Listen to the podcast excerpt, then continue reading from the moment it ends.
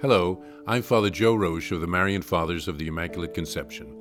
Thank you for joining us as we continue with our year long journey reading the diary of St. Maria Faustina Kowalska from beginning to end. Today we take up from where we left off, beginning with diary entry number 1218. Fifth day. Today, bring to me the souls of heretics and schismatics, and immerse them in the ocean of my mercy.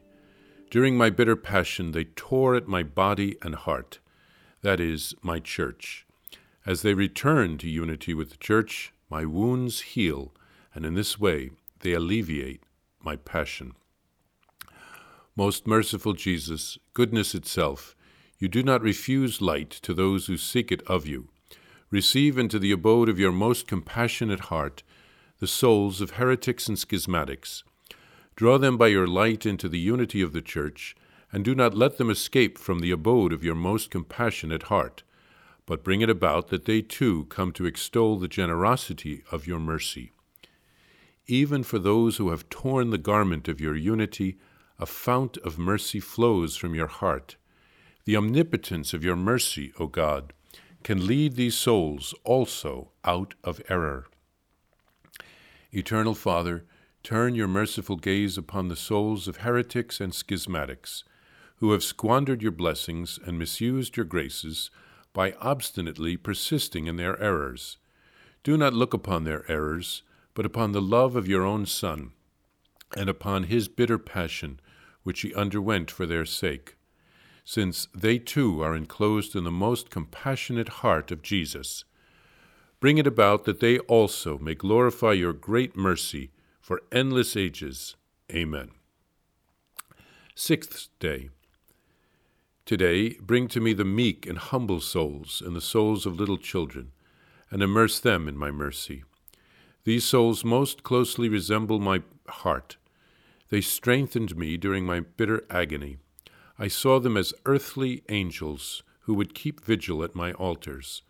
I pour out upon them whole torrents of grace only the humble soul is able to receive my grace.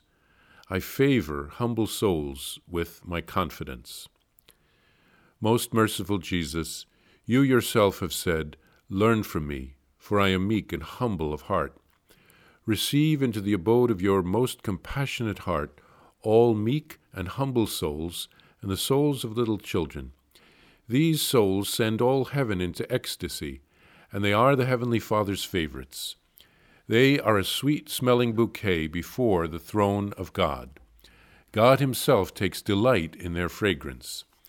These souls have a permanent abode in your most compassionate heart, O Jesus, and they unceasingly sing out a hymn of love and mercy.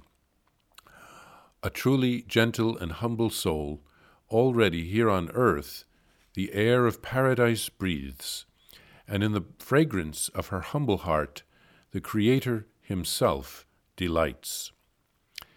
Eternal Father, turn your merciful gaze upon meek and humble souls, and upon the souls of little children who are enfolded in the abode which is the most compassionate heart of Jesus. These souls bear the closest resemblance to your Son. Their fragrance rises from the earth and reaches your very throne. Father of mercy and of all goodness, I beg you, by the love you bear these souls and by the delight you take in them, bless the whole world, that all souls together may sing out the praises of your mercy for endless ages. Amen. Here, Jesus asks us to bring to him on the fifth day of the novena the souls of heretics and schismatics. When we pray the novena today, we use the expression the souls of those who have separated themselves from my church. As I mentioned in the last podcast, we are praying for the same group of people that Jesus asks us to pray for. We're simply using a, a different expression to describe them. I'll read a short note from the booklet, The Divine Mercy Message and Devotion, to, to explain the, uh, the change in uh, expression. Our Lord's original words were, here heretics and schismatics. since he spoke to St. Faustina within the context of her times. As of the Second Vatican Council, church authorities have seen fit to not use those designations in accordance with the explanation given in the Second Vatican Council's decree on ecumenism, number three. Every pope since the Council has reaffirmed that usage. St. Faustina herself, her heart always in harmony with the mind of the Church, most certainly would have agreed. When, at one time, because of the decisions of her superiors and Father Confessor, she was not able to execute our Lord's inspirations and orders, she declared, I will follow your will in so far as you will permit me to do so through your representative. O my Jesus, I give priority to the voice of the Church over the voice with which you speak to me. That was from diary number 497.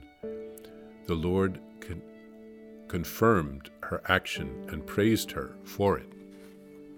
Now, in that uh, document from the Second Vatican Council on ecumenism, the expression that was used is our separated brethren, and that's why they we now use this uh, expression, the souls of those who have separated themselves from my church, because we always want to follow the voice and the teachings of the church. Now, Jesus speaks of being broken-hearted during his passion at the thought of those who would separate themselves from his church. We pray for their return to unity. There have been separations and heresies and schisms throughout the history of the church. On the sixth day of the novena, we are to pray for the meek and humble souls and the souls of little children. Their hearts are like the heart of Jesus.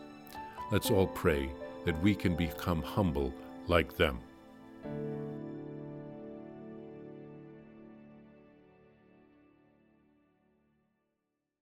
Please follow or subscribe to this podcast to receive the latest episodes and updates. If you have enjoyed this podcast, I invite you to leave a review Reviews greatly improve our podcast ranking and will help other people throughout the world find St. Faustina's diary in a year. Remember, Jesus promised St. Faustina in diary number 1075 souls who spread the honor of divine mercy are protected by God like an infant by a gentle mother. Please help us spread the message of divine mercy. Thank you, and God bless you visit shopmercy.org to order your copy of Divine Mercy in My Soul, the diary of St. Maria Faustina Kowalska. It's available in print in English, Spanish, and Polish, and in English as an e-book, available now on shopmercy.org. Are you enjoying this podcast? I invite you to listen to more shows brought to you by the Marian Fathers of the Immaculate Conception. Join us daily for enriching spiritual content, which will help you on your journey with Jesus Christ. Simply visit DivineMercyPlus.org for a complete list of our shows. That's DivineMercyPlus.org.